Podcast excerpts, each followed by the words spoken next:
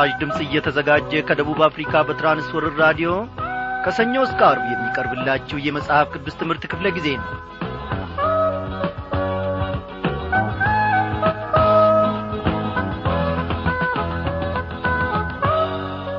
በማይመችና በሚመች ሁኔታ ውስጥ ሆናችሁ ከእግዚአብሔር የዘላለም ማዕድ ለመካፈል የቀረባችሁትን ታላላቆች ታናናሾች ሰላምታችን በያላችሁበት ስፍራ በጌታ በኢየሱስ ክርስቶስ ስም ይድረሳችሁ። እንደምን አላችሁ እንላለን። ያለፉትን የረፍት ቀናት እግዚአብሔር አምላካችን በነበርንበት ስፍራ ሁሉ ተጠንቅቆልን ከዐይኑ እይታም ሳያርቀን እንደ ገና ደግሞ ፈቃዱን የምናገለግል ባሪያዎቹ አድርጎን እፊት ለፊቱ ነው አሰልፎናል። ምናልባት በዚህን ሰዓት እያንዳንዳችሁ ራዲዮናችሁን ከፍታችሁ ከነ ቤተሰቦቻችሁ ወይንም ከጎረቤቶቻችሁ ወይንም ደግሞ ለብቻችሁ ቁጭ ብላችሁ የእግዚአብሔርን ማድ ለመካፈል ቀርባችኋል። እግዚአብሔርም ደግሞ በእውነት በዚህች ምሽት እንደሚባርካችሁ እኔ ባለሙሉ ተስፋ ነኝ። በዛሬው ምሽት ክፍለ ጊዜ ጥናታችን እንግዲህ ተከታታዩን የትንቢተ ዮናስን መጽሐፍ ጥናታችንን ከምዕራፍ ሦስት እንቀጥልና እስከ መጨረሻው እንመለከታለን ማለት ነው እስቲ በማስቀደም እንደ ወትሮ ሁሉ ዝማሬን ጋብዛችሁ። ጌታ ይባረክ ይመስገን። ዛሬም አለሁኝ በቤቱ በስቶልኝ ምሕረት ቸርነቱ እዘምራለሁ። ደስ ብሎኝ ገና ነው ጌታ ይንገስልኝ ጌታ ይባረክ ይመስገን። ዛሬም አለሁኝ በቤቱ በስቶልኝ ምሕረት ቸርነቱ እዘምራለሁ ደስ ብሎኝ። ገና ነው ኢየሱስ ይንገስልኝ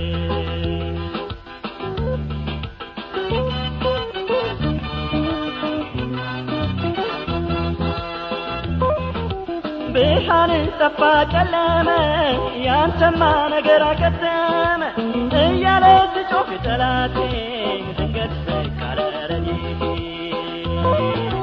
ሰባራው ጎንን ጠግኖ አራግፎ ቀዳዶ መድን ኢየሱስ አቆመኝ። ተመስገን እንጂ ምናል ጌታ ይባረክ ይመስገን። ዛሬም አለሁኝ በቤቱ በስቶልኝ ምሕረት እዘምራለሁ ደስ ብሎኝ ጌታ ይንገስልኝ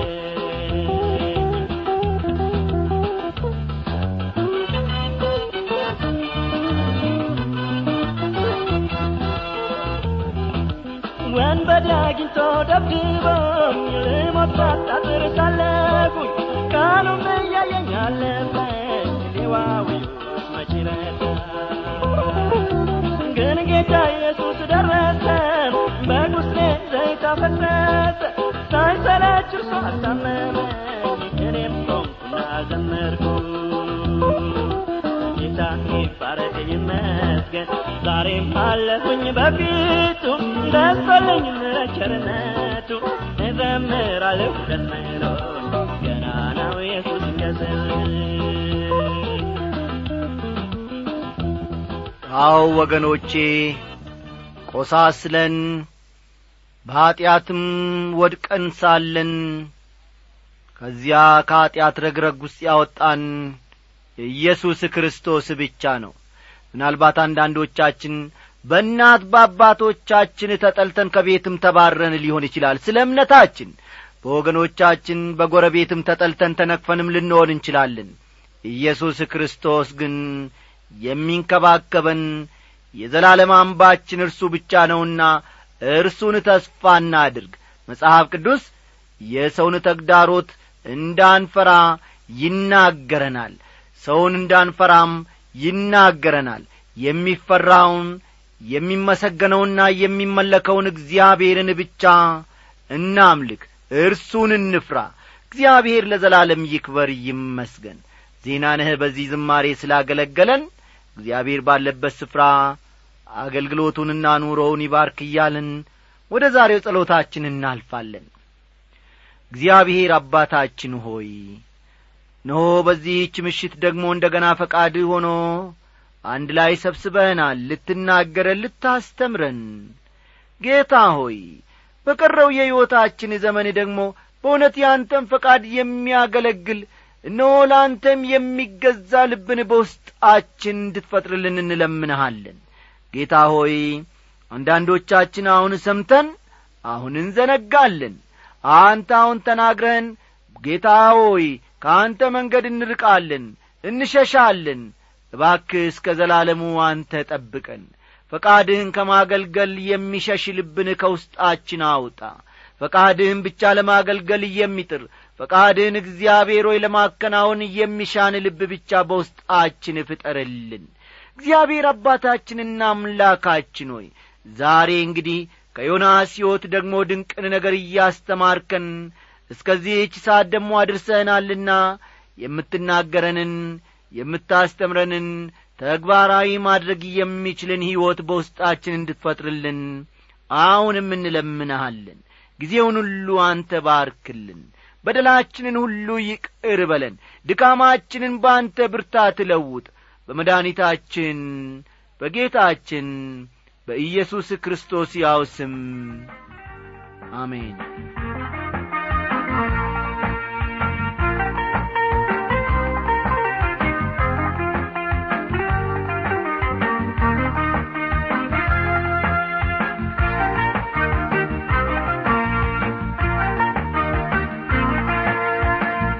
አድማጮቼ ዮናስ ወደ ነነዌ ለመድረስ ጉዞ መጀመሩን እዚህ ውሳኔ ላይ ደግሞ ለመድረስ ብዙ ጣውረዶችን ማሳለፉን እነሆ በትምህርታችን ውስጥ በስፋት ተመልክተናል። ዮናስ ነነዌ ደርሶ የእግዚአብሔርን ፈቃድ በማገልገል ላይ መሆኑንም ባለፈው ምሽት ክፍለ ጊዜ ጥናታችን ተመልክተናል እስቲ ትምህርቱን ለማያያዝ ያመቸን ዘንድ ከቁጥር አምስት እንነሳለንና መጽሐፍ ቅዱሶቻችሁን ገለጥ ገለጥ አድርጋችሁ ትንቢተ ዮናስ ምዕራፍ ሦስት ቁጥር አምስትን ተመልከቱ። ዮናስ ምዕራፍ ሦስት ቁጥር አምስት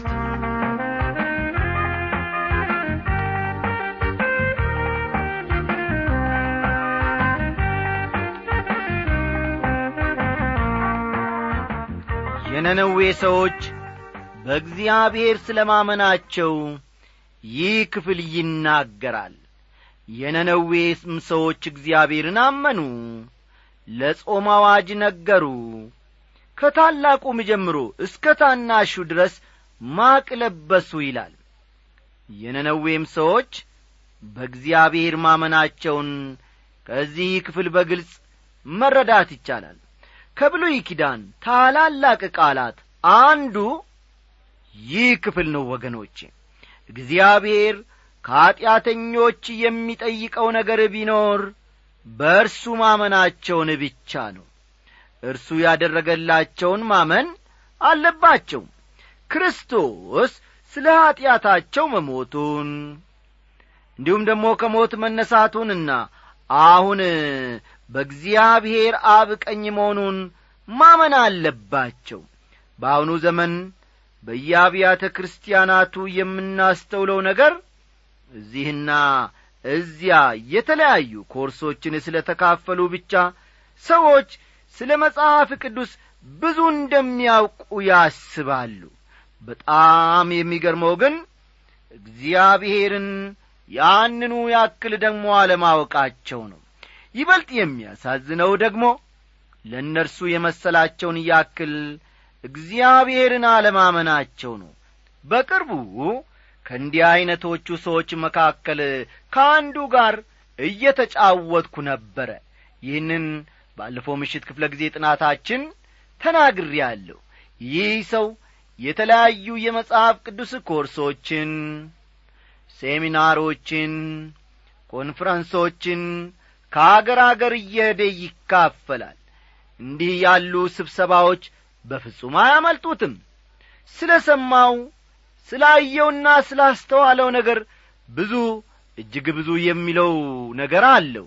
ታዲያ አንድ ቀን ረጅም ወሬውን መስማት አታከተኝና የኔ ወንድም አልኩት የኔ ወንድም በእግዚአብሔር ታምናለህን?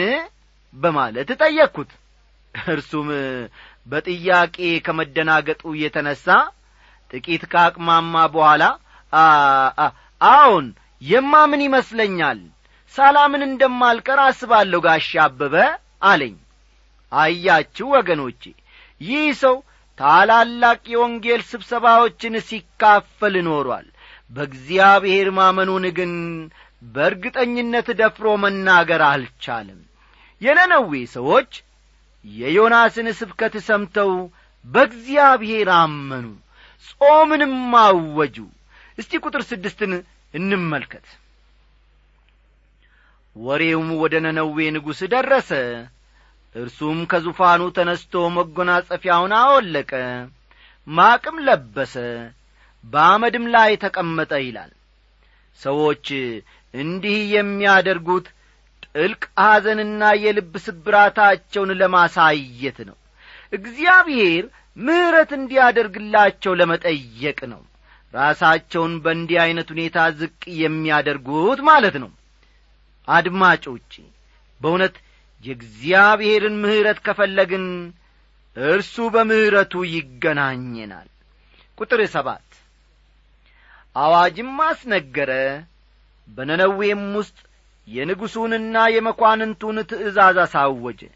እንዲህም አለ ሰዎችና እንስሶች ላሞችና በጎች አንዳችን አይቅመሱ አይሰማሩም ውሃንም አይጠጡ ይላል። ምናልባትም ጠጅን የሚያዘወትሩ እነዚያ ሰዎች ውሃ እንኳ እንዳይጠጡ በአዋጅ ተደነገገ። ቁጥር ስምንትን ደግሞ አለፍ ብለን እንመልከት ሰዎችና እንስሶችም በማቅ ይከደኑ ወደ እግዚአብሔርም በብርቱ ይጩኹ። ሰዎችም ሁሉ ከክፉ መንገዳቸውና በእጃቸው ካለው ግፍ ይመለሱ ይላል። ወገኖቼ ባላችሁበት ሁኔታ ወደ ኢየሱስ ክርስቶስ መምጣት ይኖርባችኋል። ከመጣችሁ በኋላም ከኀጢአታችሁ መመለስ አለባችሁ። በርግጥ ወደ እርሱ የመጣችሁ ከሆነ ከኀጢአታችሁ መመለስ እንዳለባችሁ እንግዳ ነገር አይሆንባችሁም። ዮናስ የሚያቀርበውን የንስሐ ስብከት ሲሰሙ ሕዝቡ በመካከላቸው እንግዳ ነገር ተፈጠረ። የአገሩ ሰው በሙሉ ፊቱን ወደ እግዚአብሔር መለሰ። በዙፋን ላይ ካለው ንጉሥ አንስቶ እስከ ታናሹ ልጅ ድረስ ሕዝቡ በእግዚአብሔር ፊት ንስሐ ገባ። በአሁኑ ጊዜ ስለ መንፈሳዊ መነቃቃት ወይም ሪቫይቫል ብዙ ነገሮች ሲባሉ እንሰማለን። በየቦታው ታላላቅ መንፈሳዊ እንቅስቃሴ መኖሩ እውነት ነው። ሰዎች ጌታ ኢየሱስ ክርስቶስን መቀበላቸውም እውነት ነው። የእግዚአብሔር ቃል በሚገባ ሲሰበክ የዚህ ዐይነት ውጤት እንደሚከተለውም ግልጽ ነው። ሆኖም በአገር አቀፍ ደረጃ ሰዎች ንስሐ ሲገቡ አንመለከትም። የሚደረገው መንፈሳዊ እንቅስቃሴ ሰዎች ላይ ዘላቂ ለውጥ ጥሎ ሲያልፍም አንመለከትም። እውነተኛ መንፈሳዊ መነቃቃት ወይም ሪቫይቫል እነዚህን ሁሉ ማካተት ይኖርበታል። እስቲ ያለፍ ብለን አሁን ደግሞ ቁጥር ዘጠኝና አስርን እናነባለን እኛ እንዳንጠፋ እግዚአብሔር ተመልሶ ይጸጸት እንደሆነ ከጽኑ ቁጣውም ይመለስ እንደሆነ ማን ያውቃል? እግዚአብሔርም ከክፉ መንገዳቸው እንደ ተመለሱ ሥራቸውን አየ። እግዚአብሔርም ያደርግባቸው ዘንድ በተናገረው ክፉ ነገር ተጸጽቶ አላደረገውም ይላል። ለመሆኑ ወገኖቼ እግዚአብሔር ይጸጸታልን እግዚአብሔር ተጸጸተ ሲል ምን ማለቱ ነው? ብሉይ ኪዳንም ሆነ አዲስ ኪዳን መጸጸት የሚለውን ቃል የሚጠቀሙበት የሐሳብ ለውጥ መደረጉን ለማሳየት ነው። እንዲህ ካልን ደግሞ ለመሆኑ እግዚአብሔር ሐሳቡን ይለውጣልን? የሚል ጥያቄ ተከትሎ መምጣቱ የማይቀር ነው። ከእግዚአብሔር ባሕርያት አንዱ የማይለወጥ መሆኑ ነው ተመልከቱ። ከእግዚአብሔር ባሕርያት አንዱ እርሱ የማይለወጥ መሆኑ ነው። የነገሮችን ጅማሬና ፍጻሜ አስቀድሞ ያውቃል። ስለሆነም የሚለወጥበት ምክንያት የለም ማለት ነው። ከታላላቅ ምሁራንና እጅግ ከመጠቁ ምሁራን የሚማረው ምንም ነገር የለውም እግዚአብሔር። ምክንያቱም እርሱ የማያውቀው አንዳች የለምና ነው። በዘላለማዊ ዕቅዱ መሠረት ነገሮችን ይመራል ነገሮችን ይቈጣጠራል ስለሆነም ዛሬ አንዱን ነገ ደግሞ ሌላውን አያስብም። ታዲያ ቅዱሳት መጻሕፍት እግዚአብሔር ተጸጸተ ወይም ሐሳቡን ለወጠ ሲሉ ምን ማለታቸው ነው ልንል እንችላለን? በጥንቃቄ እንድትከታተሉኝ ይፈልጋለሁ ወገኖቼ። በቅዱሳት መጻሕፍት መሠረት እግዚአብሔር የሰውን ባሕሪ ተላብሶ ወይም የሰውን ባሕሪ ወክሎ የሚቀርብበት ያገላለጽ መንገድ አለ። ልብ በሉ። በቅዱሳት መጻሕፍት መሠረት እግዚአብሔር የሰውን ባሕሪ ተላብሶ ወይም የሰውን ባሕሪ ወክሎ የሚቀርብበት ያገላለጽ መንገድ አለ። ከቅዱሳት መጻሕፍት እንደምንመለከተው አንዳንድ አካላዊና ስነ ልቦናዊ የሰው ልጅ ባሕርያት እንደ ተሰጡት ግልጽ ነው። እስቲ አንዳንድ ለእግዚአብሔር የተሰጡ አካላዊ ተፈጥሮዎችን እንመልከት። ለምሳሌ ያክል የእግዚአብሔር ዐይኖች በምድር ሁሉ ይመለከታሉና ይላል በሁለተኛ ዜና ምዕራፍ አሥራ ስድስት ቁጥር ዘጠኝ። ሁለተኛ ዜና ምዕራፍ አሥራ ስድስት ቁጥር ዘጠኝ ላይ የእግዚአብሔር ዐይኖች በምድር ሁሉ ይመለከታሉና ይላል። ታዲያ እንዲህ ስለ ተባለ እግዚአብሔር የእኔ ዐይነት ዐይኖች አሉት ማለት ነውን? እግዚአብሔር መንፈስ ነው። ስለሆነም የእኔ ዐይነት ዐይን የሉትም ዐይንን የፈጠረ ያለ ዐይን ማየት ይችላል። ይሁን እንጂ እኔ ልረዳውና ሊገባኝ በሚችለው ቋንቋ የእግዚአብሔር ዐይኖች በምድር ሁሉ ይመለከታሉና አለ። ባጭሩ እግዚአብሔር ያያል ማለት ነው። የእኛን ባሕሪና ስነ ልቦናዊ ተፈጥሮ ወክሎ የሚናገረው እኛ መረዳት እንድንችል ነው። መጽሐፍ ቅዱስ ስለ እግዚአብሔር ክንድ ስለ እግዚአብሔር እጅም ይናገራል።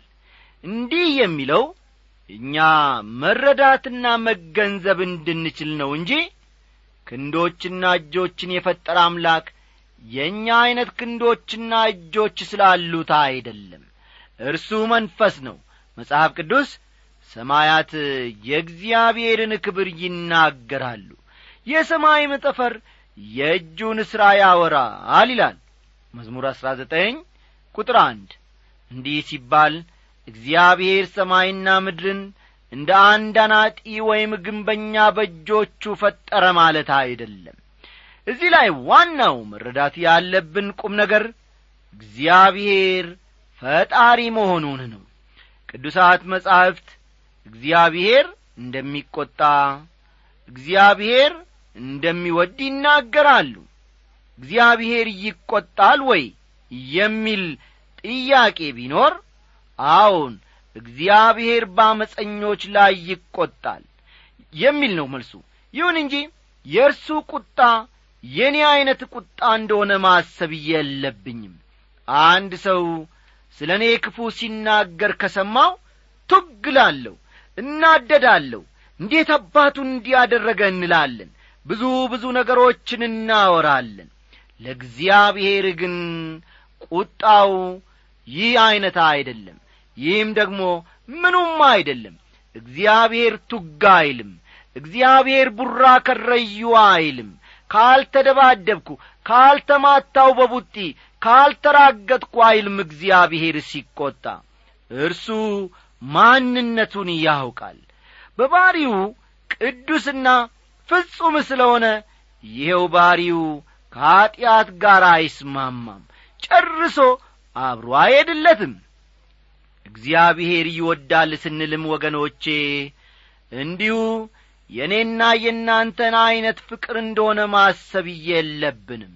የእኔና የእናንተ ፍቅር ጠባብ ነው ጥልቀትና ስፋቱም ውሱን ነው። እግዚአብሔር ግን እንዲህ አይደለም ፍቅሩ ዘላለማዊ ነው። ፍቅሩ አሸናፊ ነው። እወዳችኋለሁ ካለ እንዳይወዳችሁ ልታደርጉት አትችሉም። እዚህ ላይ እንግዲህ ወገኖቼ እግዚአብሔር ተጸጸተ ሲል በጣም አዝናለሁ። ነነዌን ለማጥፋት ማሰቤ ስህተት ነበር። አሁን ግን ሐሳቤን ለውጫለሁ አለ ማለቱ ነውን የሚል ጥያቄ ደግሞ ሊነሣ ይችላል። በፍጹም ወገኖቼ እንደዚያ ማለቱ አይደለም። ዮናስ የፍርድ መልእክትን ይዞ ወደዚያ በሄደበት ጊዜ የነነዌ ከተማ ሁለት ምርጫዎች ነበሯት። የእግዚአብሔርን መልእክት አለመቀበል ወይም ደግሞ መቀበል። መልእክቱን ካልተቀበሉ በኀጢአታቸው ሕዝቡ ይጠፋሉ መልእክቱን ካልተቀበሉና ወደ እርሱ ከተመለሱ ግን በደላቸው ምንም ይሁን ምን እግዚአብሔር ያድናቸዋል ይታደጋቸዋልም። እንዲህ ከሆነ ታዲያ ማን ነው ሐሳቡን የለወጠው? ሐሳቡን የለወጠው ሰው ነው። ልብ በሉ። ሐሳቡን የለወጠው ሰው ነው። ለእኛ ግን እግዚአብሔር ሐሳቡን እየለወጠ ይመስለናል። ዮናስ በሦስት ቀን ውስጥ ነነዌ ትገለበጣለች ብሎ ሰበከ። ነነዌ ግን አልተገለበጠችም። እግዚአብሔር ቃሉን አጠፈ ማለት ነውን? አይደለም። እግዚአብሔር ቃሉን አላጠፈም። እግዚአብሔር ትናንት ዛሬ ለዘላለምም ያው ነው። ሕዝቡ መልእክቱን ተቀብለው በእግዚአብሔር አመኑ። ከአመፃቸውም ተመልሰው ወደ እግዚአብሔር መጡ። ምንጊዜም ቢሆን እግዚአብሔር ወደ እርሱ የሚመጡትን ሁሉ ያድናቸዋል። ለእኛ እግዚአብሔር ሐሳቡን የለወጠ ቢመስለንም ሐሳብና መንገዷን እየለወጠች የነነዌ ከተማ ነበረች። ከዚህ የተነሳም ሁኔታዎች የተለየ መልክ ያዙ።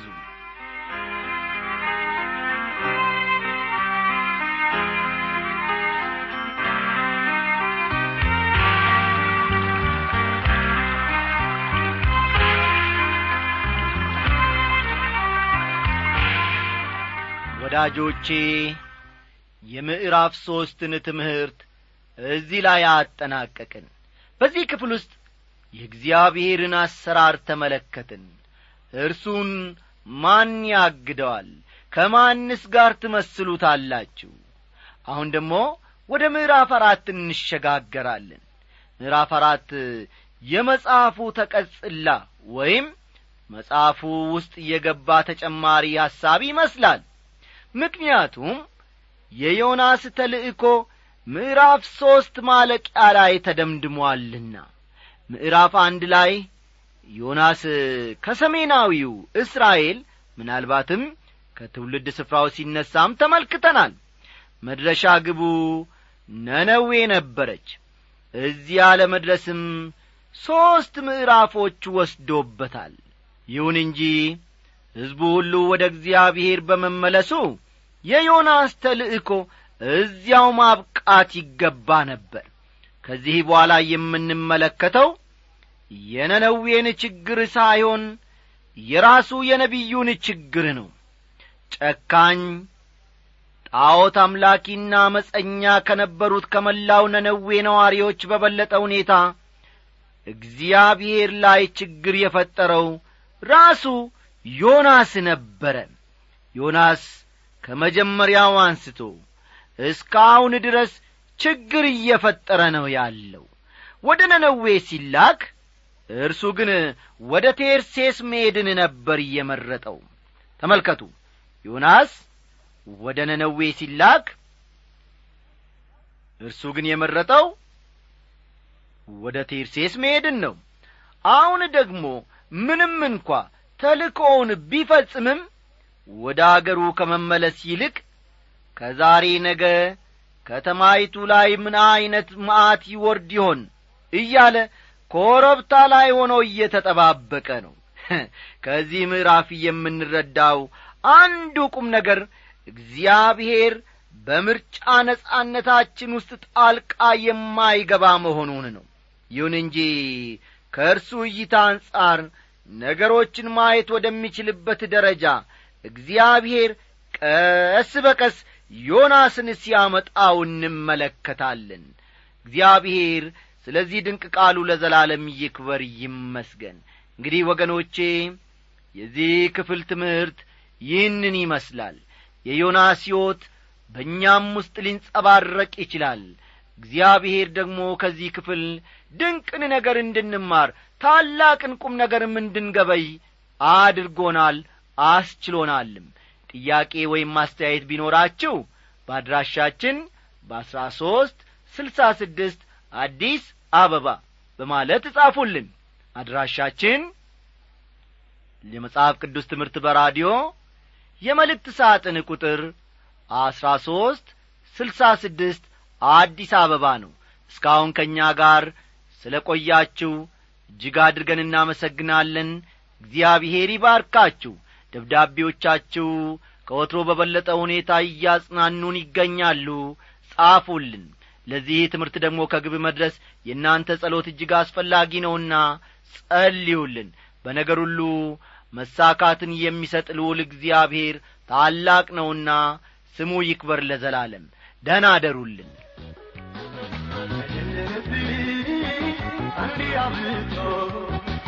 አንድ ነገሩ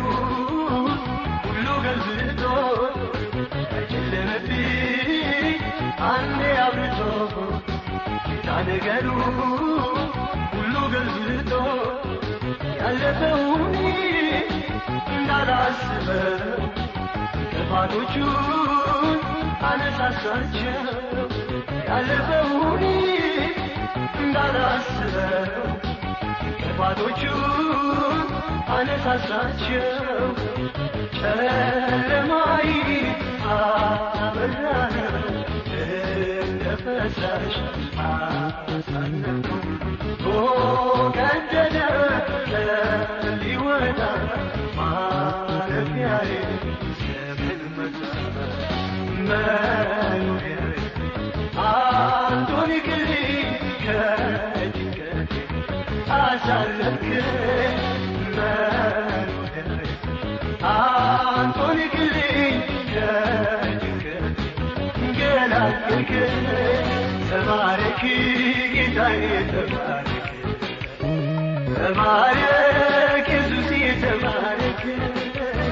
ተባረክ ጌታዬ ተባረክ ተባረክ ኢየሱስ ተባረክ እስኪ ደጋግሜ ልባርከው ዳታ ጌታ ባይኔ ስላላየው ቀስቃሽ አልፈልግም አንተን ለማመስገን ከፍ በል እስኪ ደጋግሜ ስምህን ልባርከው እንዳንተ ጌታ ባይኔ ስላላየው አንተን ለማመስገን ታሪክ ሰው ነኝ ከፍ ከፍ በል ከፍ በልልኝ ጌታ ከፍ በልልኝ ከፍ በልልኝ ኢየሱስ ከፍ በልልኝ ከፍ በልልኝ ጌታ ከፍ በልልኝ